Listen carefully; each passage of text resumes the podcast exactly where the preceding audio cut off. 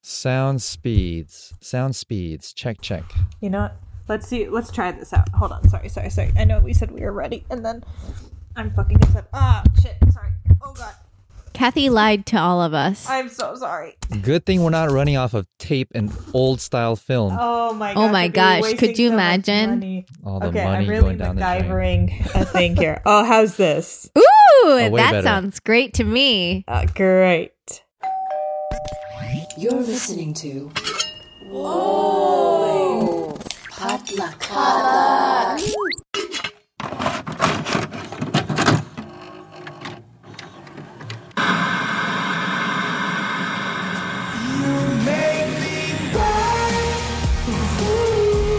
Hey everyone, welcome back to the Korean Drama Podcast. This episode brought to you by Team Moderna, where we will guarantee to fuck your shit up for at least a couple days. But you're still here, Steve. Yes. That's nice. I know. And you're building antibodies. That's great. That's right. And building these marbles in my armpit. I can feel the lymph nodes swelling. Mm-hmm. It's been a crazy trip for the past few days. Your body is really working on overtime right now because not only are you building COVID antibodies, but you are also using your body to create entertainment related to Korean dramas. So much being asked of just this one Korean boy. But it's for the greater good. Both of them are. Yes. But, I'm equally. I'm just following the trend. Kathy and Kim, you guys have also gotten your doses of the vaccine at this point. Yes. That's correct. What I think is going to be funny to look back on in the future is how we treated the different brands, because so many people have brand loyalty to vaccines. Oh, wow. House Moderna. I've seen those little memes. Yeah. Oh, that's funny. I haven't seen any of that yet. Although I am hashtag Team Pfizer. Me too, right? Only 50% so far, but I am hashtag Team Pfizer. The one for the one for Johnson and Johnson reads something like, "Hey, it works." Whereas Team and you Moderna, know what? That's Pfizer's still good. We're gonna crush this, or something like that. Yeah. Of course, unfortunate news lately, but whatever. It works. They all work. Yes. Yeah. Get a lotto ticket after you get your Johnson and Johnson shot. Just in case. Ooh, treat yourself. Fun. I say that in reference to the dark, remote possibility that if you're 1 in a million who gets an adverse reaction. Oh, I see. I thought you were treat yourself to a surprise. I was thinking to myself that I was after I get my second dose, I should get myself a treat. I should get an ice cream cone at 9:30 in the morning. Yeah, I think you definitely should do that after you're fully vaccinated. 2 weeks after your second shot, PSA. Mm-hmm. Yeah. Yep. Did we want to address some fan mail? Oh my goodness! Right. We must. So many of you have heard me speak of my dad, who is an avid watcher of Itaewon Class. He's actually further into the show than me, Kathy, and Steve are currently. He just couldn't help himself, could he? He just loves it, and he listens to all these episodes. Hi, Dad. And so, hi, Mr. Cooper. Hi, Dad. So a couple weeks ago, he texted me with some questions. And then we didn't answer them. And we do record this much later. So we're recording. This is episode 10. I'm not sure where we are right now in the release, but we're recording several weeks behind. So Dad, here's the answers that he asked for several weeks ago. So his first question is, do all Koreans yell out one word when they are upset? Seems strange they do it in public. That's a great question. And I think that he's referring to suwa, screaming in the street when she's upset. He didn't leave any other clues about the context of what he saw? No, that's all that he said. And then last Friday he texted me, did you ask if this is a Korean thing? He really wants to know the answer. So the thing for us to do is to answer it several weeks, at this point, probably 6 weeks after he's asked the question when this comes out. And I'm not going to spoil it by answering it for him personally. Oh, what a treat. So the question is, do Koreans yell out a one-word thing on the street when they're upset? He just asked, do all Koreans yell out one word when they are upset? I mean, in the context of what Suha was probably screaming without really knowing what he's referencing. The one time she screamed out was when she was upset at Roy Bolcut, right? Yes. Mm-hmm.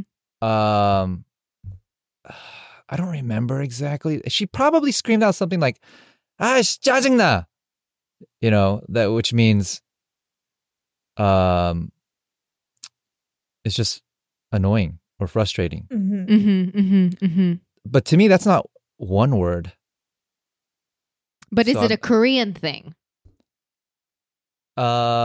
Yes. I don't know exactly. If only I knew what exactly he was referencing, I could give him a more precise answer. Gosh. Well, maybe to you, when you or other Korean people are annoyed and or drunk, maybe he's referencing. It's not really a word, but it's kind of like a reaction. Like Koreans will go like, "Eish." If you're pissed off, if someone, you know, bugs you or like something unfortunate happens, you might, as a Korean, go like, "Eish." And that is a Korean thing. Yes. I see. I mean, yes. I mean, when I'm very annoyed or frustrated, I will often like be like, "Fuck!" But, you know, not like on the street. That's an American thing. I suppose. Do English speakers in other countries not yell out "fuck"? Do they go? I have no idea. If you're British, what do you say? Bollocks. At Steve. Shite. Bollocks. I don't know. Okay, his second question is, why would the chairman wear tennis shoes? At least they look like it with white soles. I forgot to look at this in this episode. Oh, shoot. I didn't look at it either because we do get a full body shot of the chairman. What were you trying to look up? His shoes. They look like just normal like Keds. I know, but I found that to be very interesting as well. And I think we might have mentioned this when we were going over this episode when we first saw his shoes, that it is very surprising to me, at least, that he, like this like very like traditional pulled together guy is wearing like sneakers. Yeah, very contemporary, like a hipster. Like you would think that he'd be skateboarding to work or something. Well, to me, those white shoes kind of read more old man. Oh, okay. Orthopedic. Orthopedic style. But then also considering what he's wearing, it is jarring. It's a choice. Yeah. I mean, they kind of look like just toned down Vans a little bit, you know, skater shoes. Right. It kind of has like the like wearing Chucks with a tux kind of vibe, you know? Ooh, like Chucks with a tux. I have my formal like traditional outfit on, but I got sneakers on to show you that I've got some personality. Yeah, I'm hip with it. I mean, he likes to show off his flair for fashion. Definitely. Yeah. Yes, he does. Mm-hmm. So those are the answers. Nothing he does is subtle, except for corporate takedowns. Yes. Oh my gosh.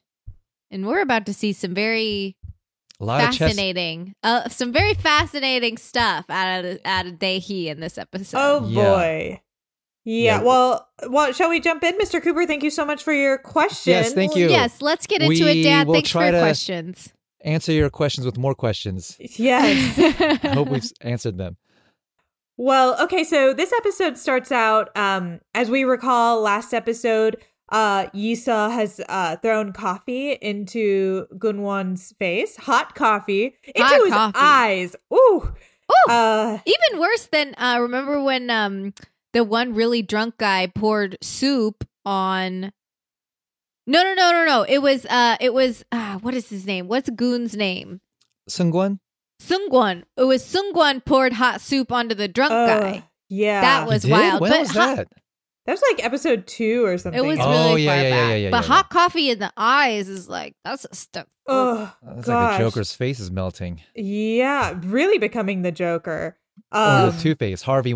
Oh, yes. Yeah. Harvey Dent. Yes. Yeah. I don't know who that is, but I believe you guys. Hold on. Batman Returns. No, not Batman Returns. The Dark Knight Rises. Oh, you know what? I did watch that. I watched that when I was a freshman and I went to college in Chicago and I watched that late at night at a friend's apartment, and then I had to walk back to my own apartment, and we were all been talking about how it was filmed, how The Dark Knight Rises was filmed in Chicago, and I was like, walking home by myself at like midnight, as you do when you're 18 and you live in Chicago. Oh my God! No Mr. Cooper's gonna have a heart attack. Yeah, Dad, that never happened. You. Oh, it was pretend. I made it up. That was an improvisation. Yes. Well, going on. Speaking of, no one helps Esau when this fight is going down, which is wild to me. Like, this woman is like fighting with this man, and everyone's like, "All right," like no one's stepping in.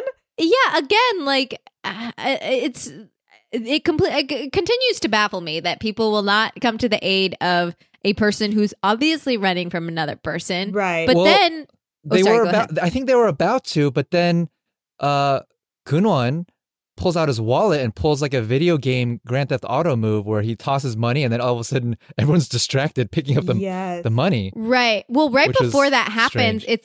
It's actually like a white guy who's like, "Hey, what's going on here?" And then Gunwan pulls out his wallet, and I was like, "Here comes the white savior!" Like, yeah, which is weird because she also started crying for help in English. At least my dubbed version was doing that.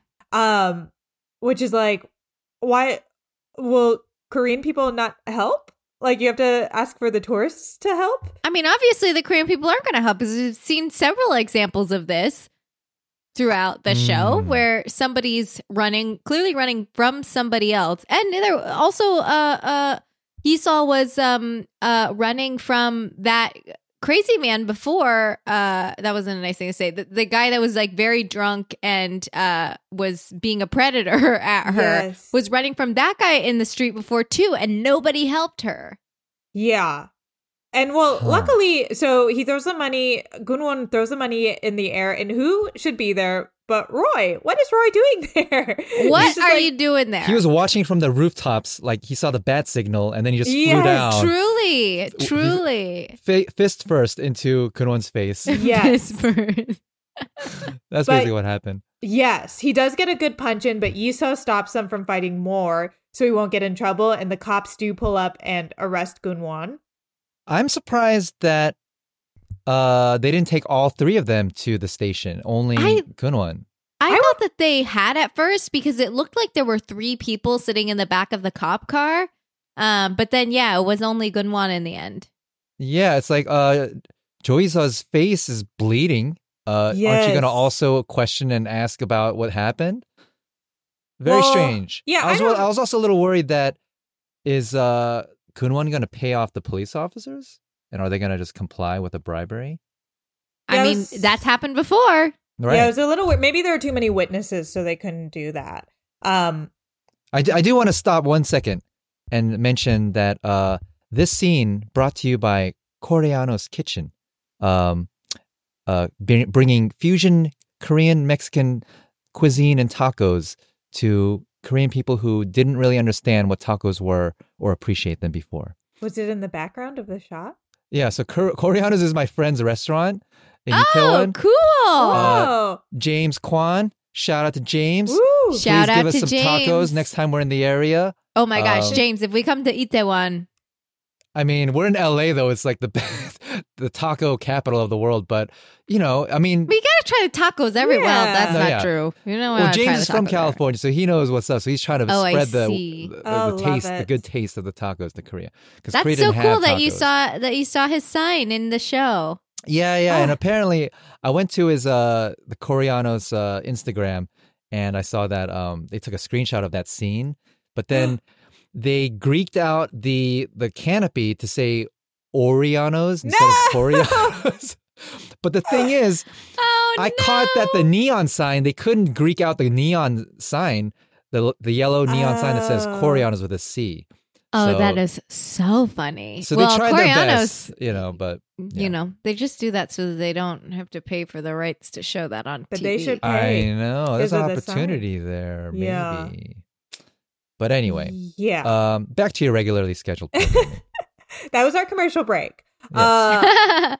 Well, Esau's very happy with how this all went down, but Roy is like upset that she's like hurt. And Esau is very happy that he's like worried about her, which is I know she's too young. I know she's too young. The show's manipulative. I'm starting to root for them. I am. Oh, I'm sorry. Oh my gosh. Wow, wow. I mean, it's okay. I'm wrong. It's okay. I don't think what do you mean? You're... Like, what I see is Roy, in his mind, just being like an older brother. That's what I see more of, too. Obviously, she is kind of like, I see her, like these puppy dog eyes pop up, you know, whenever she gets attention from Roy. And it's kind of like, I don't know. It's kind of like cute in a way. But in my mind, I feel like that'll never happen. That too, like that's so you don't take it seriously. But maybe, maybe that's just in my own head. What do you feel, Kim? I mean, I agree. I definitely get more of a like brother vibe from Seroi going to Esau, but I definitely get more of a I love you vibe right from the other direction. Yeah. But Kathy, I see what you're saying. And I do agree with you that the show is trying to manipulate us to like ship these two. Mm-hmm. I just am too stubborn to be manipulated by the show. That's a Korean thing. I am like Play-Doh. They can shape me however they want. I ship this couple now. Ooh, Kathy with the hot take. I do not ship them yet. Oh, I also wanted to share. I made I almost said Punnett square, completely not correct. I made the alignment chart, the moral alignment chart. Do you think this is a good time to share it, or should we share it another time? No, let's hear it. So I had to do some real thinking on this, and I'm willing to be wrong.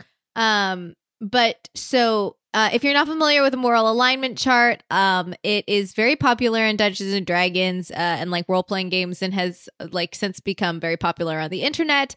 A moral alignment chart has three things going across, three things going down. You can be lawful, neutral, or chaotic, and you can be good, neutral, or evil. So first up is lawful good. That's somebody that like follow the rules and they want to do stuff for the greater good. I put that person most lawful good on this show, I think, is Gunsu. Puppy boy. Mm-hmm. Okay.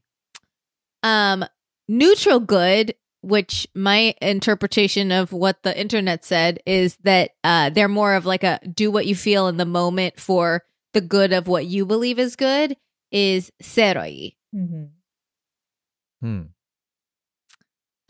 Chaotic good, meaning that you will do anything for the greater good. Sungkwang. Sungkwang. Yeah. Because, and specifically when he takes the fake ID, even though he knows that it's fake, because he's like, the business needs this. Yeah. Like, so I'm going to break the law to make sure that the business, like, make sure I can do this thing that I think is good. Okay. So then we're moving on to neutral. So this is lawful neutral. I think this is a little bit of a controversial choice, but I think that lawful neutral being somebody who's like for the most part a rule follower, I put Detective O. Because he has broken this one very big rule, right? Obviously, when he has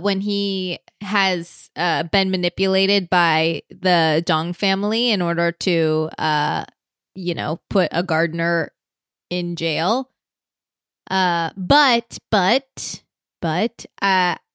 he seems very like aware that that was not the right thing to do, and he's very apologetic about it. And now he's very much like, I want to be the kind of person that my daughter deserves to look up to. That's lawful neutral. Yeah. No, wait. Yeah. Okay. Yeah, lawful neutral. Then true neutral Sua. That's a good choice. Because she's just like, I'm like, I don't even, you're just letting stuff wash over you. Wherever like, the wind blows. She's just like, okay, yeah, okay. Chaotic neutral. This is Isol. Because chaotic neutral is when you will do anything that you want for your own good. Oh, and that's what she does. Totally. Absolutely. Now, I didn't have anybody for lawful evil. At first, I did have Daehee here, but then after I watched this episode, I moved him right on over to chaotic evil. So chaotic and evil is like the corner of this grid, like the most despicable kind of evil character, if you will. That's correct. Chaotic evil is when you will do whatever it takes to serve your own good. Whereas like lawful evil, at least as far as I understand, is more like you're using the rules that exist to like manipulate the rules for your own good. So before it seemed more like he's just like, oh, I'm like kind of bending the rules so that I get more what I want. And now after this episode, he was like, fuck the rules. Fuck it all. Yeah. Where would you put poor unfortunate first son Jang Geun-won? Geun-won was my last one, and he's neutral evil because he's like bad, but he like he's more also kind of he's not necessarily doing it for his own personal good because he also like didn't mean to kill sweet daddy, you know, but he also like is bad, but he like he, in my opinion, he can't be bad solely on his own. Like he has to, he's the who's the Domhnall Gleeson character in Star Wars? He's like he serves a greater, he has to serve a greater god. Yeah. Can I pitch someone for lawful evil? Ooh, yes. I'm thinking maybe Assistant Kim. Ooh. Oh yeah. The guy who's always chauffeuring everyone around, right? Yes. Mm-hmm. Yeah. I like that. I like that. I almost said Kong at first because I'm not convinced that she's working for good, you know? I think she's working for herself. Yeah. But I want to wait and see with her for a little bit, especially after this episode. Oh my gosh, yeah. Well, let's get back to the episode. Okay, all right. And then later, maybe we can do one of those, but with like the top part being hottie, neutral, not hottie. And then we can find neutral hottie, lawful hottie. Yeah, we'll rank the hotness. What are the rules of hottie? We just like need to figure this out because we need. Well, I think moving through my notes, I wrote down that I do think that Kong is the hottie because she's got style and she's got confidence. Yes, she does. Oh, the asymmetrical earring again, the bar and she was wearing the over the ear earring was very good. Very hottie behavior. There. Yes. Well, before we get to that, so the news is now reporting on the assault that Geun-won has done and his confession because Yusa has posted about it. And Daehee is pissed and truly slaps Geun-won until he can slap no more. Oh, yeah. Again, another moment of feeling like a little bit sorry, a little bit bad for Geun-won. It's like, oh, man, this guy. Oh, man, I really did not feel bad for Geun-won because I was like, you 100% had like you did true. Something extremely bad, and he just can't keep out of trouble. This idiot, you know, he's just not like made for this. Like, let him go do something else. You know, he just I mean, he just like it does feel like we're trying to like shove a square peg into a round hole here. Like, he does. He maybe he is much more like Gunsu and much more of like a gentler person, but he. His dad has tried to mold him into this like villain protege, and so he's like, I have to be bad, but he doesn't really want to be bad. Here's my proposal for Geun-won, which is I would like to see a spin-off where Geun-won actually has a moment to talk to Seung-won. Ironically, their names sound very similar. And Seung-won hooks Geun-won up with a job or position at his old gang. And I think that would suit Geun-won's kind of tendencies and his skill set much more better than being the heir to this. I don't know. I feel like Gunwon should like take up watercolors or something. Like maybe he's an artist. I mean, I see where you're both coming from. I just think that he is putting on this like horrible bully persona because he wants to impress his dad, yes. But it's not really who he is. And I think agree. A gang would fulfill Gunwon's need for a father figure who accepts him. But I would guess that the gang meant the gang like vibe. Would it be the same kind of thing? I think it might be similar. It's just like he's too messy. He's too messy to be in a gang. I mean, I guess I don't know that much about being in a gang, but I assume that like this like messy, reckless aimlessness is not. It's just in his fate to get slapped multiple times by your father figure in life. He's just like, so messy. Whether it's his own father or the gang leader, he'd just be getting slapped around for all of his missteps.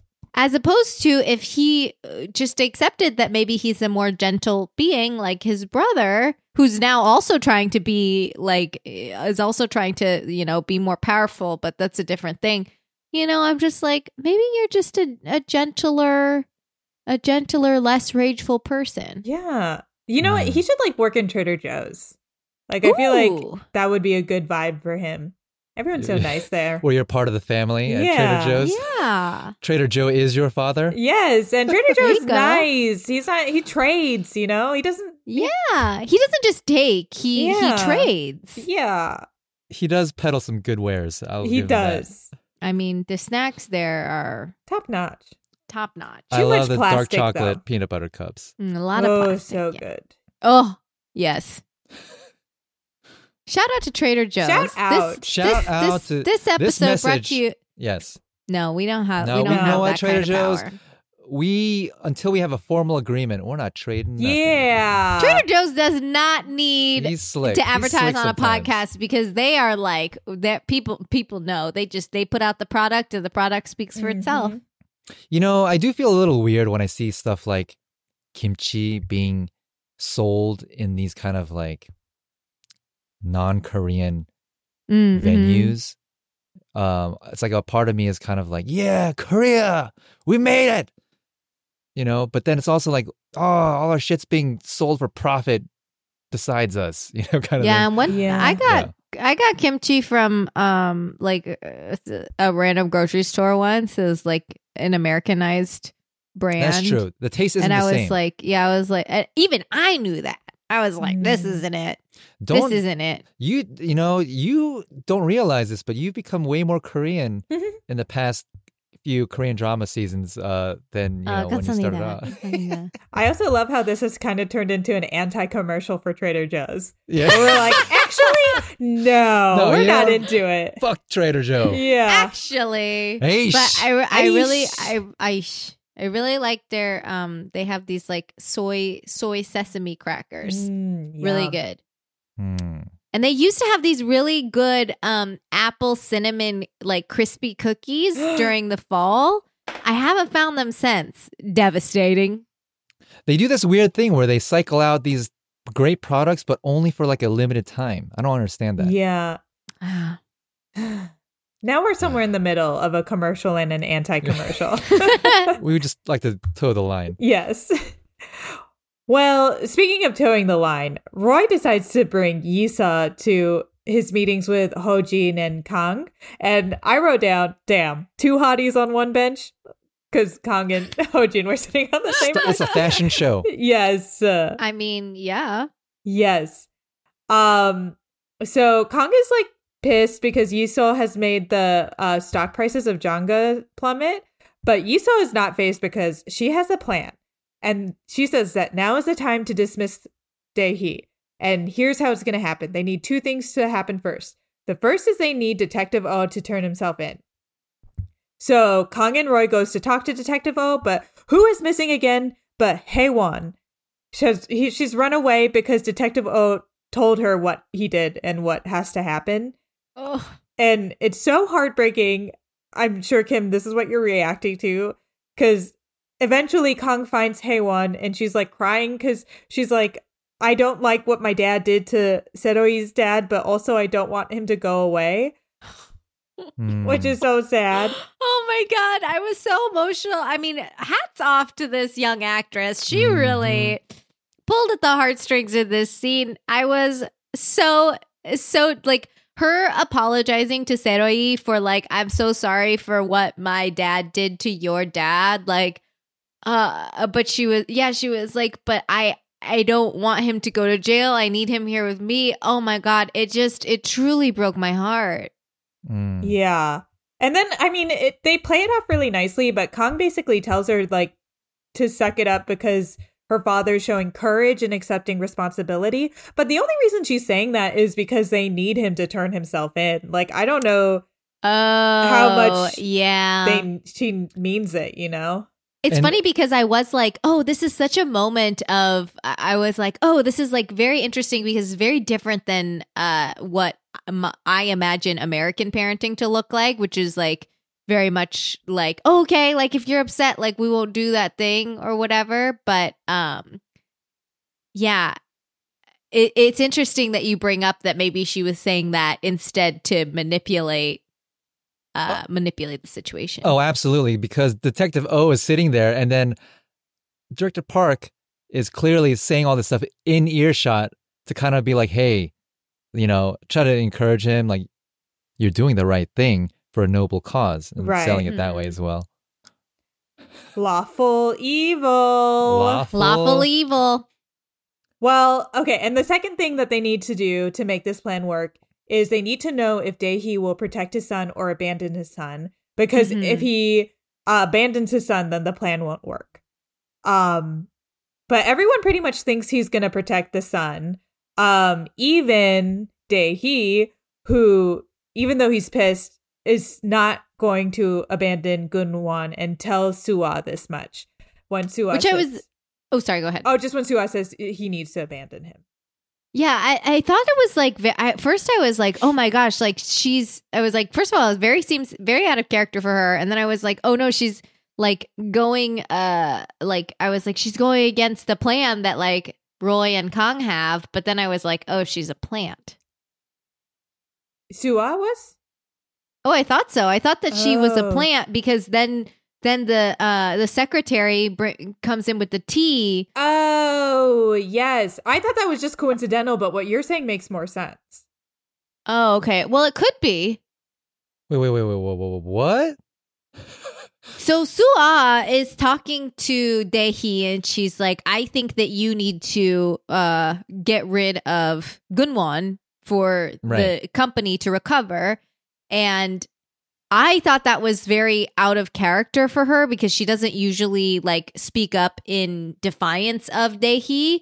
And also I was surprised because saying that is like the opposite of what Roy and Kang want, right? Because Roy and Kang need him to defend Gunwon so that they can have a case for dismissing the chairman, for dismissing Daehee. But then I can't remember exactly what it was that happened, but like Daehee revealed that he knew that the secretary who brought in the tea, that she has been a plant for Kang, that she's been relaying information back to Kang. But I also thought in that moment that maybe Suwa was a plant from Roy and Kang. But now that I'm saying that out loud, I'm like, that wouldn't happen because she's so like finicky and flaky. I think Suwa is not an intentional plant. I think she's just kind of off on her own, struggling to figure her way out and where her alignments lie. Right. Yeah. She doesn't know she's true neutral. Yeah. I guess it's like unconventional times, so maybe that's why she's acting a little out of character because it's like so heightened, you know, the situation. Yeah. But yeah, she realizes she has the chairman's ear, so. Yes. Mm-hmm. But after the secretary eavesdrops and tells what she heard to Kang, oh boy, is it on. A proposal goes out to dismiss Daehee. Holy shit. Yeah, it's crazy. Did that go out to like a company-wide email that Kunwan eventually got straight to his email, do you think? Well, I think it just went out to the stockholders, and I'm sure Daehee has some stocks. Like, he must have his own stocks. I'm sure that people were like forwarding it to the Jongs. For some reason, I had a brief moment where I thought maybe he is like spying on his own kind of stockholders' emails or something. I mean, it could be. Yeah, it could be. It's something that like corporations do, right? Is like read your emails. For whatever we know. Well, yeah. Hi, corporations. I'm sure you're listening. Hi, corporations. Please, if you want to sponsor us, you know, just email. At Steve. Just at Steve. Just go at Steve. Email Steve. And if you if you don't sponsor us, we'll do an anti-commercial. That's do an anti-commercial, and we'll talk about the pros and the cons so that nobody knows whether or not they want to buy your product or not. Mm-hmm. We'll be chaotic neutral. Mm-hmm. Mm. Well, while this is all happening, Roy kind of tells Gunsu what his plans are, that he wants to take down his father, and says, like, he's sorry, but it is what it is. He's going to do it no matter what Gunsu thinks about it or says about it. And that makes Gunsu pretty sad, but he thinks about it and decides he wants to take over Jangga. At least that's the impression I got. I'm under a similar impression, and I really thought that this was Gunsu's like villain origin story moment. Yes, it did kind of feel that way. But then, so after that day, he has like an almost sweet moment with Gunwan, and I was really confused. It was really weird because he's like apologizing. He's like, you know, I'm hard on you because I want you to be a good chairman. He gives them the weirdest hug. I thought in this moment that he was going to kill him. Like, I thought that he was going to, like Killing Eve style, spoiler if you didn't watch the first season, I guess, stab him in the stomach. Like, I thought that he was going to kill him because I was like, this is so out of character.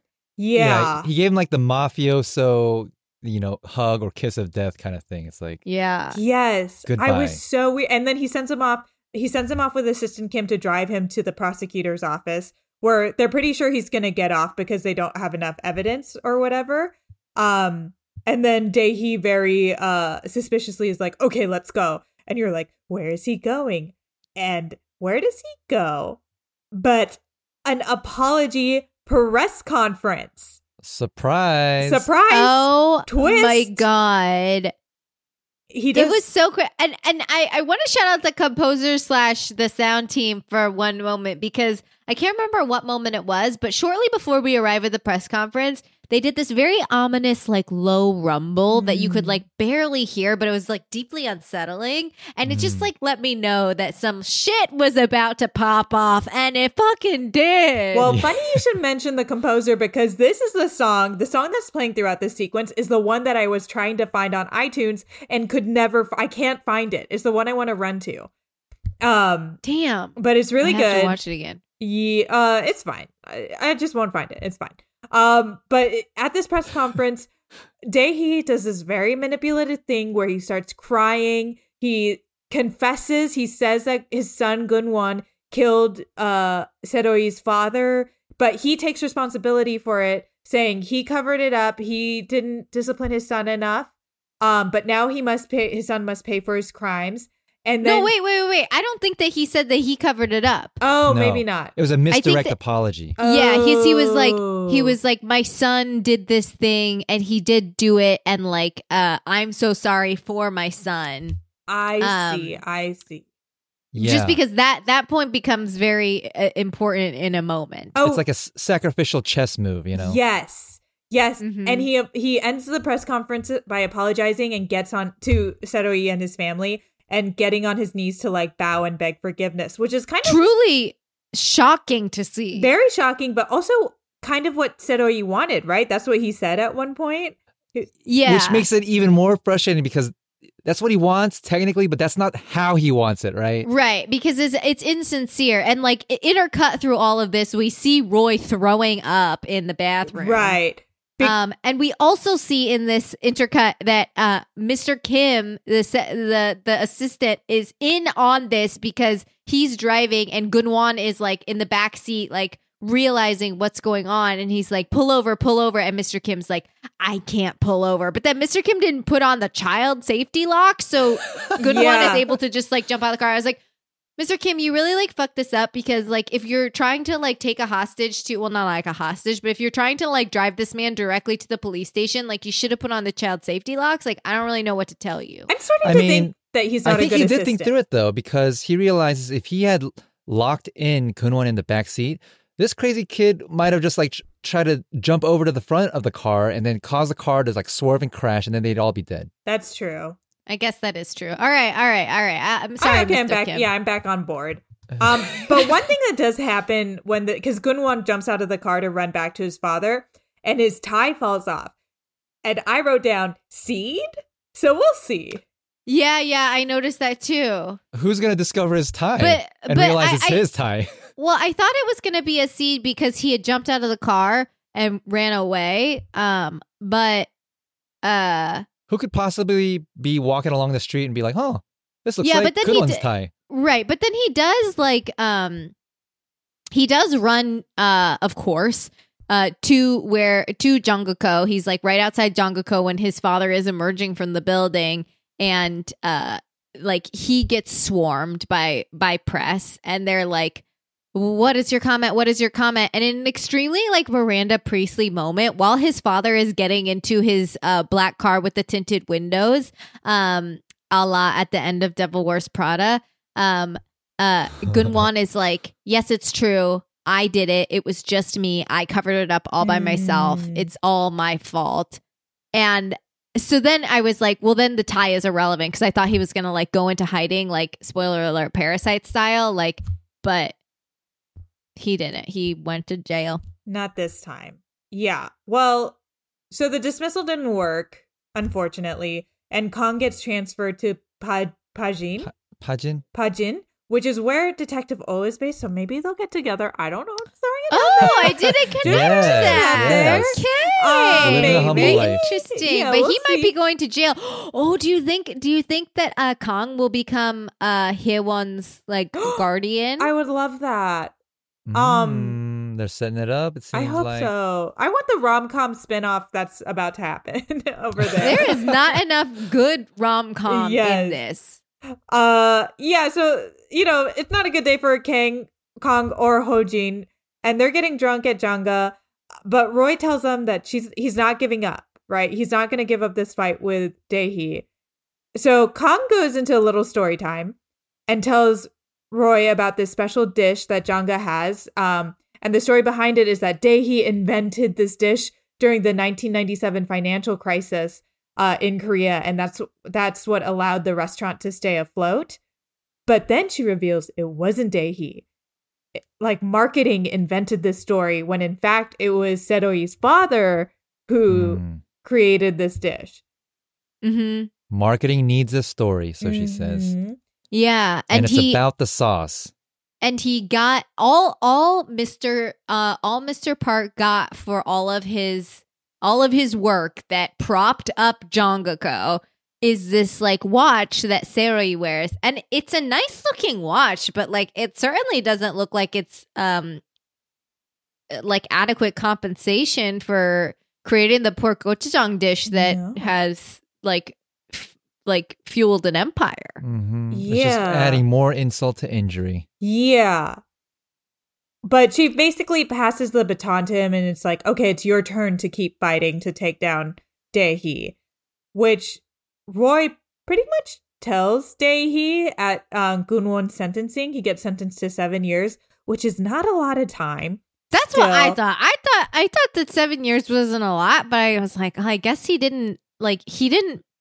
The murder wasn't intentional, but he did like cover it up, which I feel like is really bad. Well, that's what they say, right? When you get in an accident, the act of getting into an accident usually is not like a crime if it is an accident. It's the running away that makes it a crime.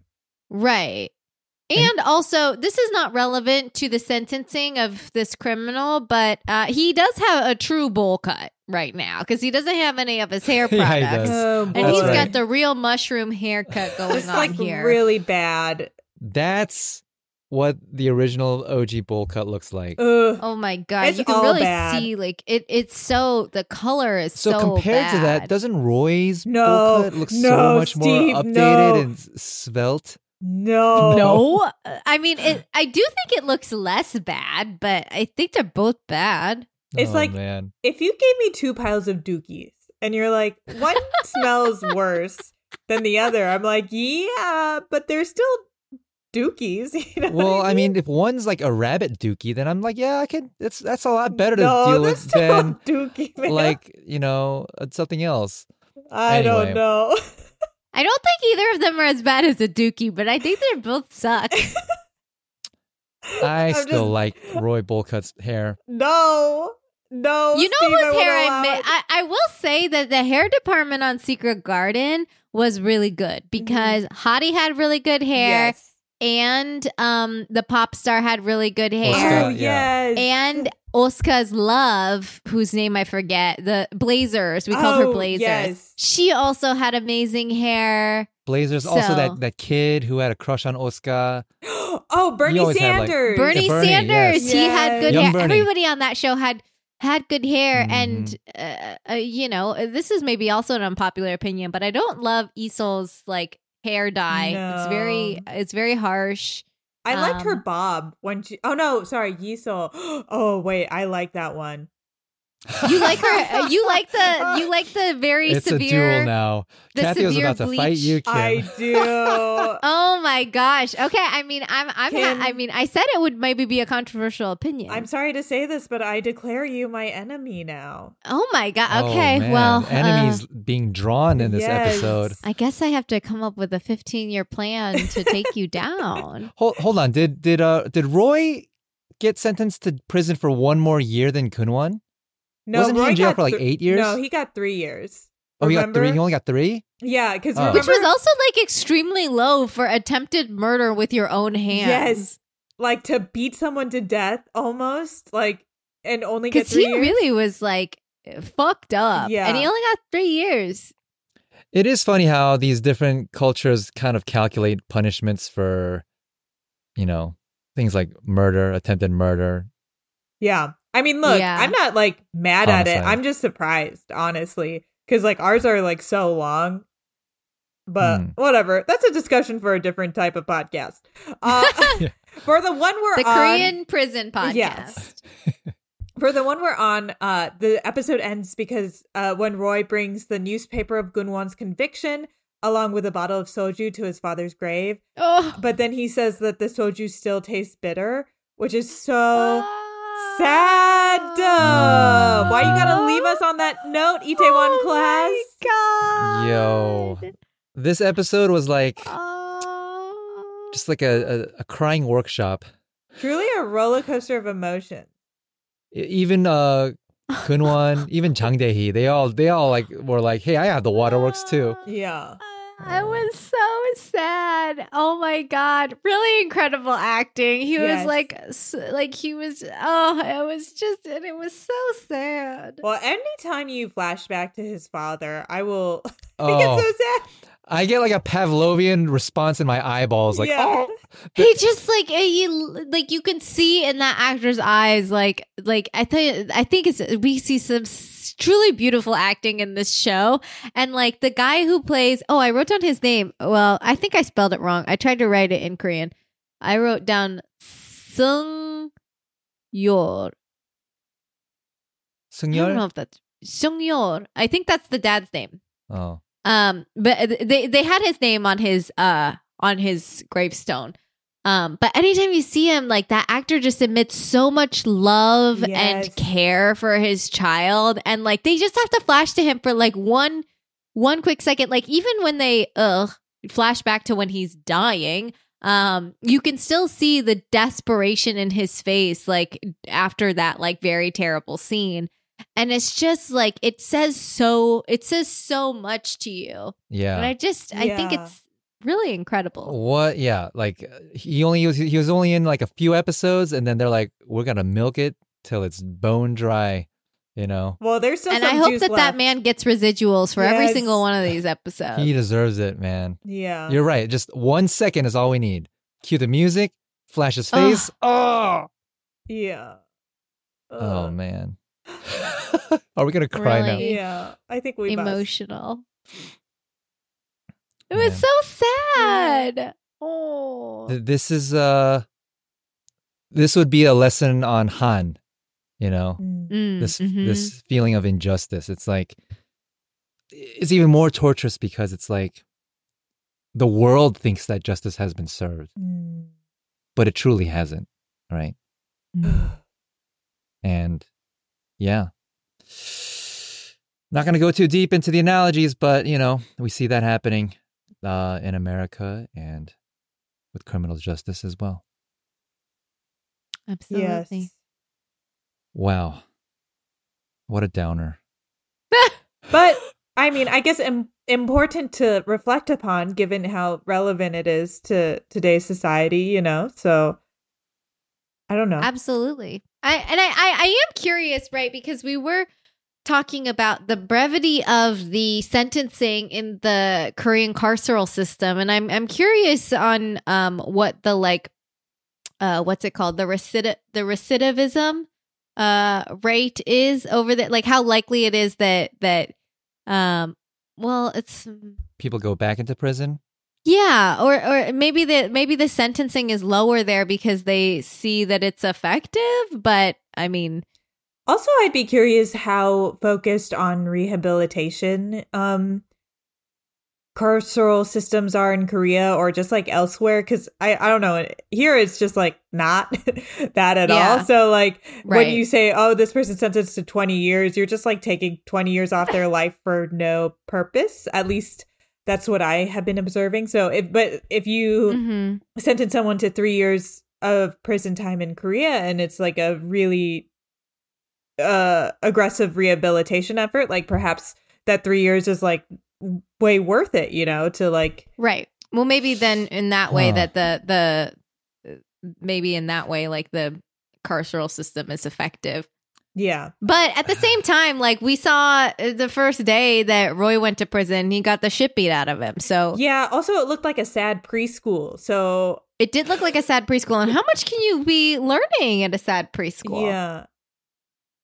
Yeah, my instinct is to be like I want to say that it sounds terrible, but that the American prison system probably has better resources for the inmates.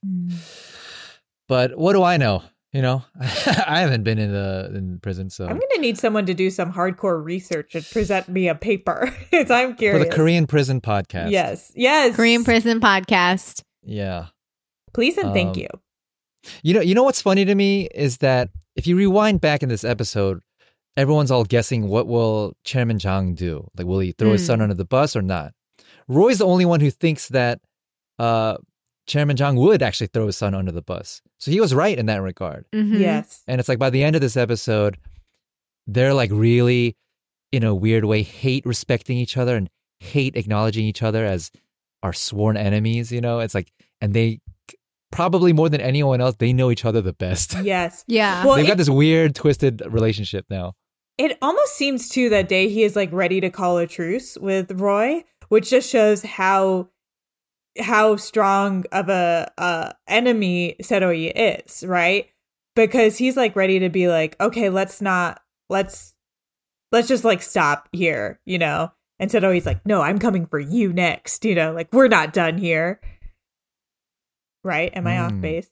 Oh, I didn't get the vibe at all that they were that day he was interested in calling a truce. But I do think it's interesting that Seroyi accurately predicted that Daehee would throw his son under the bus because Kong works for Jangga, and so in that way, I'm like, yes, she would think that he would want to protect his son because he's always dragging him around all these meetings and like giving him these high powered positions that he's completely unqualified for, which, you know, we see happen elsewhere in the world as well. But it does make sense to me that in the end, he was like, you know what, this guy is too much of a liability. Like, I'm going to throw him under the bus and send him to jail. And then he doesn't like really need to. Like, he looks like he did the right thing because he's like, oh, I didn't know that my son killed this person. Right. And it's true, which is like not true. Right. Right. Yeah, it's interesting to me that he did, because you could tell in the beginning he really didn't want to abandon his son. Like, I don't think he was making any of that stuff up when he was talking about how his siblings died of like food related things. And so he made a food company so that his family would never starve or whatever, or could always eat. I think that's all real. So he really didn't want to abandon the son. He just had to. He felt he had to. I think that he was like, ultimately in the end, you know, he probably also weighed that like Gunwon will come back to him. You know, Gunwon has so much loyalty to his family and to his dad that like, you know, he was probably just like weighing the options and was like, this is it. So Jang Dae-hee, the chairman, decides to throw his son under the bus in a calculated chess move to not only counteract whatever he suspects Kang and Hojin and Roy is up to, but also to protect his interest in the corporation. Okay, I'm just trying to like process it out loud. Chaotic evil. Yeah. Chaotic evil. I mean, because he's like, because he doesn't like, I think that he realizes that Suha is correct, that he either needs to choose his son or choose the corporation. And so instead of simply dismissing his son from the corporation, like he, I mean, I guess that's weird, is like, instead of just like saying like, hey, you can't work here anymore. Like you need to go ask Eunsu where he works, like go get a job. But it is like, and I guess maybe it's just a power move to be like, I called the police and I told them that this is true. And I told them that we're going to bring you in to turn yourself in. Just seems really extreme. That's why I was like, he's definitely chaotic evil. Like if he's willing to do something like this to protect his company, because it's about his legacy, right? Like, at least that's what I interpret as like, it's about his legacy, and his son, Gunwon, is not capable of giving him the kind of legacy that he wants. So he's like, at this point, it's like Chairman Jang doesn't even have a family. So there's no family for him to take care of or protect. It's really about his ego, I guess. Yeah. Jangga started off as a thing about not letting people go hungry. And then over time, I guess the money and the power kind of corrupted him. But then now I'm curious, what's going to happen next now that Gunwon is going to be in prison? Is he going to have his Roy Bolcott moment? He is has he his own 15-year plan. The 15 years keep overlapping each other. It's like two mirrors facing each other. Yeah. I would love that. Oh. Well, I mean, I'm curious how this all fits into Roy's 15-year plan too, because again, like I have mentioned a bunch of times on the podcast, like I interpreted the 15-year plan to be like him saying that these are the statute of limitations for getting you arrested for the crime that you committed against my father. So I'm wondering, like, this is certainly not the way in which Roy imagined that Gunwon would be arrested. So I'm curious how this like does or does not fit into his plan. As we see at the end of the episode, he's got to think of another plan. Yeah. Oh my God. Well, he tells Gunwon when he runs into him that he didn't think he could make his plan happen. He thought it was impossible, but then Gunwon made it possible, like through his stupid actions or whatever. So I don't think, I think maybe it didn't fit into his plan very well. Like, it does kind of seem like at this point he's flying a little by the seat of his pants because so many things keep going wrong for him. What is Roy Bolcott without a plan? He's just a bowl cut. Ugh. I mean, yeah. The worst kind of bowl, the worst kind of cut. I like what they planted. I think they planted a seed.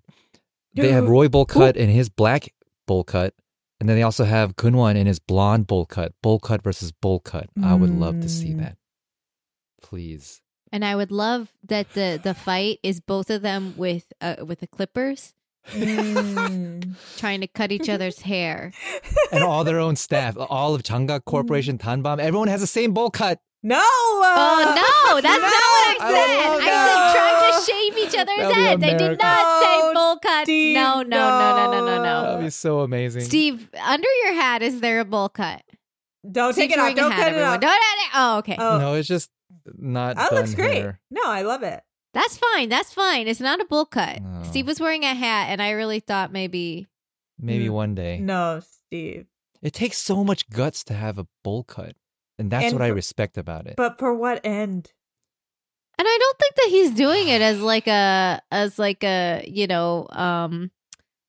fashion, style choice. I think he's just like, this is the haircut that I have. It's Steve Jobs haircut.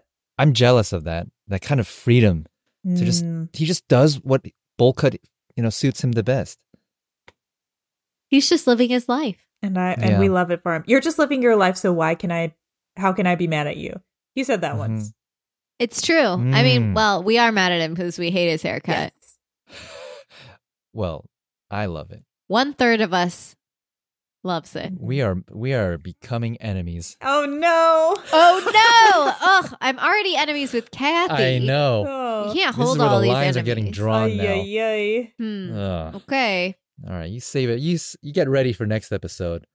Where you get ready for next episode. You get ready for next. This is our villain origin story collectively. Yes. This is how we all become chaotic evil. Yes. Well, tune in next time for episode 11 when I think it looks like Kunzu joins Jangga Corporation and Joisa confesses her love. Oh, yeah. Ugh. Oh, ew. I didn't see that. You got to watch the previews. Yeah, got it. That can't go well. All right. I mean, I don't know. We'll see. We'll see. All right, guys. See you next time. Bye-bye. You make me bad. Thanks for listening to the Korean Drama Podcast. Our producer is Marvin Yue, and our executive producers are Will Choi, Phil Yu, and Joanna Lee. Follow the Korean Drama Podcast on Twitter @KoreanDramaPod. And if you haven't, give us a rating and review on Apple Podcasts or Podchaser. The Korean Drama Podcast is part of the Potluck Podcast Collective, a collective of Asian American-hosted podcasts featuring unique voices and stories from the Asian diaspora. Learn more about Potluck and our fellow Potluck podcasts at podcastpotluck.com.